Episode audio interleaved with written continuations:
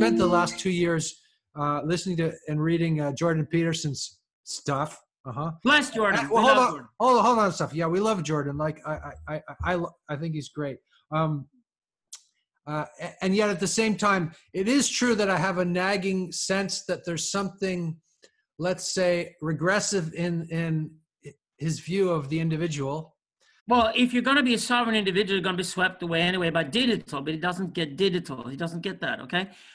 Jordan is a brilliant teacher. Mm-hmm. He's a brilliant psychologist. He's a brilliant art historian. Incredibly valuable. Before Jordan, there was Camille Paglia. She's, if anything, even better. She's done the same thing for 30 years. She just happened to be a woman, so the guys didn't listen to her. Her Sexual Personae and Jordan's Maps of Meaning are brilliant books, but they're Yeah. written by art historians and about mythologies and things, and that's great. Okay, you start there. So if you want to learn Freud, if you want to learn Jung, and you want to learn Nietzsche, Jordan Peterson is the best teacher you can have. It doesn't mean, however, that he is an expert on the future. He doesn't get digital. He happens to be a YouTube phenomenon just because he happens to be neutral when you put him in a YouTube studio. That's exactly why he's so successful. But he doesn't get digital. He's not using it other than his Twitter account. He's not really using anything like that at all. And that's exactly when, when these guys who have their lives transformed by Jordan Peterson, because he's basically just kicking their ass and said, get up in the morning, make your bed, and get your shit together, which any man should do. At least if you want women, okay, you have to do that. That's just basics, you know, common sense. But Yeah. when these guys then come to Jordan and ask him for advice about their own future, they're asking a 58 year old nerd who, Mhm. you know, is married to his childhood sweetheart and who hmm. lived in the Canadian countryside most of his life. Well, he's, he's not gonna he- he's not gonna tell them to go to Burning Man or or, or No, uh, no, no. He doesn't live in modern Stockholm. He doesn't live Yeah. in London or Paris like you and I do. And he doesn't have Tinder in his pocket. He doesn't have access to all the world's information. He doesn't have maps that gives him there's a 600 pussies within four blocks. Where do you want to start? You know, none of that exists in his even his imagination. He's not even there. Okay. So when he gives you advice, it's all like, well, you should move to the Canadian countryside and get a wife and stay with her no matter what. That's not going to happen, Jordan, and you know it. It's not going to happen. These guys who, who, who take advice from Jordan Peterson are going to be terribly disappointed because they're not going to live the Jordan Peterson lifestyle. So I'm not sure. I'm not sure if I fully agree with that. What, what I because I, don't think uh, there's that many people who go to Burning Man, but there's a lot of people in Middle America who will listen to Jordan Peterson and probably I don't count the numbers. I look at the future, Andrew. I don't. Okay. I don't look. At I mean, but you're you're looking at you're looking at a sort of elite bunch of people, and and if you don't go to Burning Man, you will, you will discover ten years from now you should have, or otherwise you're a damn loser. Hmm. I'm talking about where we're heading. I'm Marx. I'm Nietzsche. I'm not Yeah. talking about the lumpen proletariat to sit on their fat asses and watch TV shows all the long. I don't care. If I focus on them, I'm going to give you all the wrong answers. I'm trying to answer where we're going, what you should do. Jordan does not. And the reason why Jordan Peterson doesn't, because he's fundamentally flawed with his ideology. He's an American individualist and he's an ironic Christian. That's Mhm. two negatives right there. He wants you to believe in Christianity, although you don't believe in Christ. How the fuck is that going to work? It's like saying that we're going to have the building left, we're going to have the walls and the beautiful roof, but the basement is rotten. Well, if the basement is rotten, the house is going to fall apart sooner. Not sustainable, Jordan. You may wish that would work. If you read The Death of God in Nietzsche, you understood you cannot build buildings on false basements. So don't do that. And where's the other part of this? It's this damn religion called American individualism. And it starts with Descartes in 1632. Human beings are not individuals, we are tribal. We get our identity from tribal, we get our identity from relationships. Mhm. Andrew and Alexander do not exist. What exists is a dialogue between Andrew and Alexander well, right well, here. can't, can't you have both? Can't you have individual? No, no, no. I Your, Andrew is nothing but a byproduct of the relationships you're involved with. Mhm. Your Well- sense of self only occurs when you have a problem you cannot solve and you have Yeah, to pass on it. Yeah, but y- you, Alexander, are, are an. ind- I mean, you're an individual. I mean, you're you're. No, you're, I'm not an you're hot- individual. You're, a hot- you're, no, you're very much. no, no. I'm not an individual. In some sense, you are. I mean, No, no, what- in, what- in what no sense at of. all. in no You sense know, at all are you an like individual. that Christ died a little on the cross and returned a little three days later. No, he died on a cross and never returned. Well, I've been studying Buddhism for years, so I understand that you know we're not selves in that sense, but Yeah. but uh, but we're still you know there's still something important. No, No. Okay. No, right, no. well- What's important is the tribe. We hate being individuals. We're That's true. It's about true it. that being an individual is. I, I, agree- I agree with you that being an individual is in being an individual is sort of a lonely state, right? It's The like guys who come to Jordan Peterson No wonder ask him for purpose. He Yeah. tells them purpose is the most important thing in your life. He Yeah. doesn't give them the purpose. He just tells them they need to go and find it. Okay, I'm a philosopher. I work with purpose. I give you the purpose. It's to find your tribe and find your archetype, your role within the tribe, and an Mhm. older mentor who is your archetype who can guide you so you can become brilliant at what you should do, so you can contribute to your tribe and be proud of yourself. That's the only sense of self you need. okay, that's That great. itself is completely tribal. It's in the relation with the tribe you get any value you may have. You have no value whatsoever outside of the tribal context. You're not on a market. You're not selling yourself.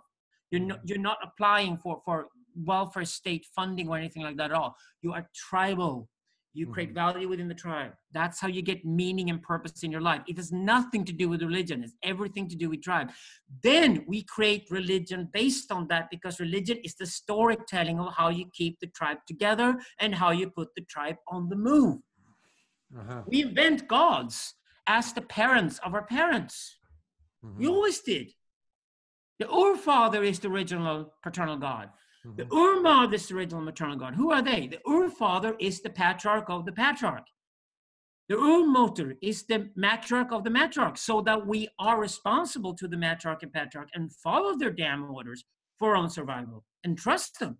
That's exactly what we have a religion that says that we're beyond, beyond over there is God. He's already where we're heading. And Well, that's funny because I've always th- I always thought the you God, have to go with her, right? I always thought the that's God principle was was uh, the, the origin. You know, it's you're kind of saying the opposite. You're saying the opposite of how we think of God. Like normally we think of God as the origin of everything, right? No, we didn't. Well, if you read But- the Bible, even the Bible, even, even the Bible doesn't say God created the earth, eh, created the world. The Bible starts, God created order out of chaos. Yeah. That's not creating the world. The chaos was there already. Even in the Bible, the universe creates itself. But to Uh-huh. make order out of it, which is finding phallus, Uh-huh. To create order out of it, to create a story that makes sense. Ah, okay. Now it makes sense. Now I know what it's all about. That's that requires philosophy and some deep thinking, right? Mhm. Yeah. Yeah. Well, so uh, we create gods. That's what you're saying. We create God Yeah. and we create gods, and and this is a creative activity that we're we participate in. It's not like That's- just just we're passively created by some, but that's that's by, by something, and and uh, and we have to bow down to that. It's it's like we are we are participants uh, in in you know in the We're created by nature and we want to belong to wherever we came from. The first reaction we have when we're born is we want to get back in. We want to die. yeah Okay? We can't. So we're forced to think that we want to live. And then we get a taste for it. Then we suck a tit for another year anyway. So we kind of, you know, we're not on our own. We're completely taken care of the first year. The tit serves us. We have no idea where that milk comes from. It's magical, but yeah, we get it. and maybe the false religious the false religious view is a sort of nostalgia for that that tit uh, as as you're saying Well, well, Zoroastrianism isn't, Taoism isn't, Buddhism isn't. Mhm. That's Yeah, why I true. went to the East. Why I went to the East was that the fundamental religions we have in the West, all the Abrahamic religions, are all based on the idea we're going to get to paradise one day, which are going to get back into the womb. No, I've been to the womb already. I've done that. I did the morphine tent for nine months. Yeah, sure, it was nice. But I would to take opiates today if I wanted to be there again. I, I don't. I want to have a libido. I want to be alive. I want to be passionate about things. I want to do philosophy. I want to have a full life. I want to be a full human being and I want to die happy having lived a full life. I want wholeness. I mm-hmm. don't want to be in a morphine tent. I find it stupid and degrading for me as a grown up. I'm no longer a child. Okay? So you left that behind. Now, the problem with religions that say you're the child of God yeah is that it used you to think you can be a child again, be responsible. Whatever you do, you're getting forgiveness. That's a really good sell for lazy people. yeah well i never got that in Christianity for you, and that's Judaism for you, and that's Islam for you. They're Yeah. all in that together. Yeah. So Zoroastrianism stood for something different. It was the opposite. Zoroastrianism celebrated the tree of knowledge. It celebrated human independence from the gods. It celebrated being adult, being independent from your parents, moving on, creating a new world different from your parents' world. Okay, so the East is uh, fundamentally what I call the Silk Route Triad. The Silk Route is still underrated in history. And why? Because the Silk Route connected China with Persia and India. Mhm. And these are the three empires of the East that lasted for thousands of years, massive cultures. Because India is essentially the plains of northern India and also southern India, and you can house 1.5 billion people there today. China are essentially huge river valleys. When you go to China, the striking thing is that they got the climate of the Mediterranean, but got the earths of northern Europe. Or, you know, it's, like the best you can get. America certainly has the same potential, but when you get to China, just like, yeah, this is the place where you could have one and a half or two billion people. Absolutely You got Mhm. all the resources you need, huge river valleys, stuff like that. So you can create these huge cultures. Between China and India was Persia. And Persia was a huge culture that expanded territorially Mhm. through ideology, great ideas, and through military exercise, right? So the Persians created the first universal empire. If you're going to study universalism today and cosmopolitanism, that starts 600 before Christ with the Persian conquest of Babylon. Mhm. Persians beat the Babylonians. One empire conquered the other. But the first thing that happens when Kurosh arrives in Babylon is that walks into the temple of Marduk and kisses Marduk's feet, meaning he makes the most clever shamanic move ever done. He's a true shaman who's a king. He walks into the temple of the enemy and kisses the enemy's god's feet, meaning we're united. Mm-hmm. religion, philosophy, politics, military, united. It's just one federation. And then he sets the Jews free and they can leave Babylon and they can walk back to Jerusalem and create the first proper nation. And the nation is then within the empire. We can learn enormously from this today. We can learn enormously about Babylon and Jerusalem actually collaborating. Babylon to me is the name of the world as a city. Babylon is the name of digital. Jerusalem is the name of nationalism, it's the name of mass media society, the industrial age, of capitalism, of nationalism, of individualism. Everything we practiced the last three or four hundred years can be summarized as Jerusalem, and everything we're moving towards now, which is the true imperial state. Is Is that- Babylon. Mm. And between Jerusalem and Babylon, we have to make comparative studies. How are these two cities different? How are these two environments different? How can they collaborate? How can we keep Jerusalem to remember what nations are like when nations are strong and deliver? And what does it mean to create a truly imperial society that captures the whole globe and where we have to use the machines to Mhm. train people to love the stranger? If machine intelligence is going to do one thing, Train people to love the to stranger. enable us to love the stranger. It's going to be the most difficult thing we're going to have to do the next 100 years, or otherwise the machines will get rid of us. hmm That's very interesting. Yeah. Yeah, that's the big scope of Yeah. digital. Yeah. We wrote a book called The Well, Global because Empire. there can't be really strangers. I mean, uh, I mean, We are. Okay, Andrew, you and I are shamanic. We're different. We don't care about skin color. Most people do. no, no, I know. Yeah, that's right. Yeah, I suppose. Yeah. hmm So since they do, and they're the they're the material we're going to work with, we have to be respectful how they operate and listen to them and take that in. Yeah. What else are we going to do? Then we go but- totalitarian and become Rousseauans, and then we're going to kill them all, right? You either work people and you've trained their self confidence, or you just kill them. hmm You don't have any third option.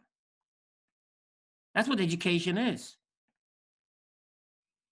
hmm So today, yeah, we need the damn machines. We need them so bad because we wrote a book called The Global Empire 15 years ago, in 20, 20, 2003. That was The Global Empire, the second book Söderqvist and I wrote. And we Yeah. essentially said the global empire that is already here. It's called the internet. And the internet protocol is a global imperial code hmm that the rest of the world has to follow. You cannot opt out of the internet. That's impossible. It's just conquer the globe. And essentially, the world today is one thing called the internet to which 7 billion very confused individual bodies are connected. hmm hmm If these bodies are going to be around a generation from now, they better have some kind of contributive role to the overall system. Meaning, what does it mean to be human in digital? Well, it means applying something machines cannot do. They cannot be biologically and emotionally intelligent. So this is kind of the opposite of the the Kurzweil vision. The singularity has already happened. Seven billion people are directly connected with each other as we Mhm. speak. hmm Nobody has opted out. Nobody can opt out. hmm if, if, you, if you're gonna if you're gonna do internet addiction work, the way to do it is you open you start a damn Facebook group for internet addicts. You can't leave the medium. The medium's conquered everything. It's conquered our entire imaginary realm. The imaginary, the, the, the even truth production, every, everything that has value to us has been conquered by digital already. We call it the global empire. We wrote the book 16 years ago. Mhm. We said it's already happened. It's a fact. Now we have to live with that fact. The internet is not confused. It just operates. It operates in a way that while neutron bombs can kill humanity, we cannot kill the internet with the neutron bombs. It cannot We go. can't. We cannot- can't. We couldn't have some sort of explosion uh, that would. Uh, No. No. You knock can blow up the entire planet. The internet will still be around. Really? Yeah. How is how does that how would how that would how would that work? It was built by military engineers to survive any Okay. disaster. And they were successful and they created the monster. Okay. Now, the monster's out of the bottle. We It's have to live with it. it is a monster. we We have have to- to- What do you want from me? Is the question. What do you want from me? uh-huh. That's the honest question today. And my answer to that is synthetic intelligence. Synthetic intelligence. Yeah. My friends in America, for example, you know, Jordan Hall, Daniel Yeah. All these guys are working on collective intelligence. Okay. That's another term. I call it synthetic intelligence because of what it is. It is that we're looking at life and we're looking at consciousness and we're looking at subconsciousness and we're looking at how the human body operates and how the human mind operates and how the senses operate. We have to relearn, we have to restudy Aristotle, we have to go back to basics again to understand what it means to be human.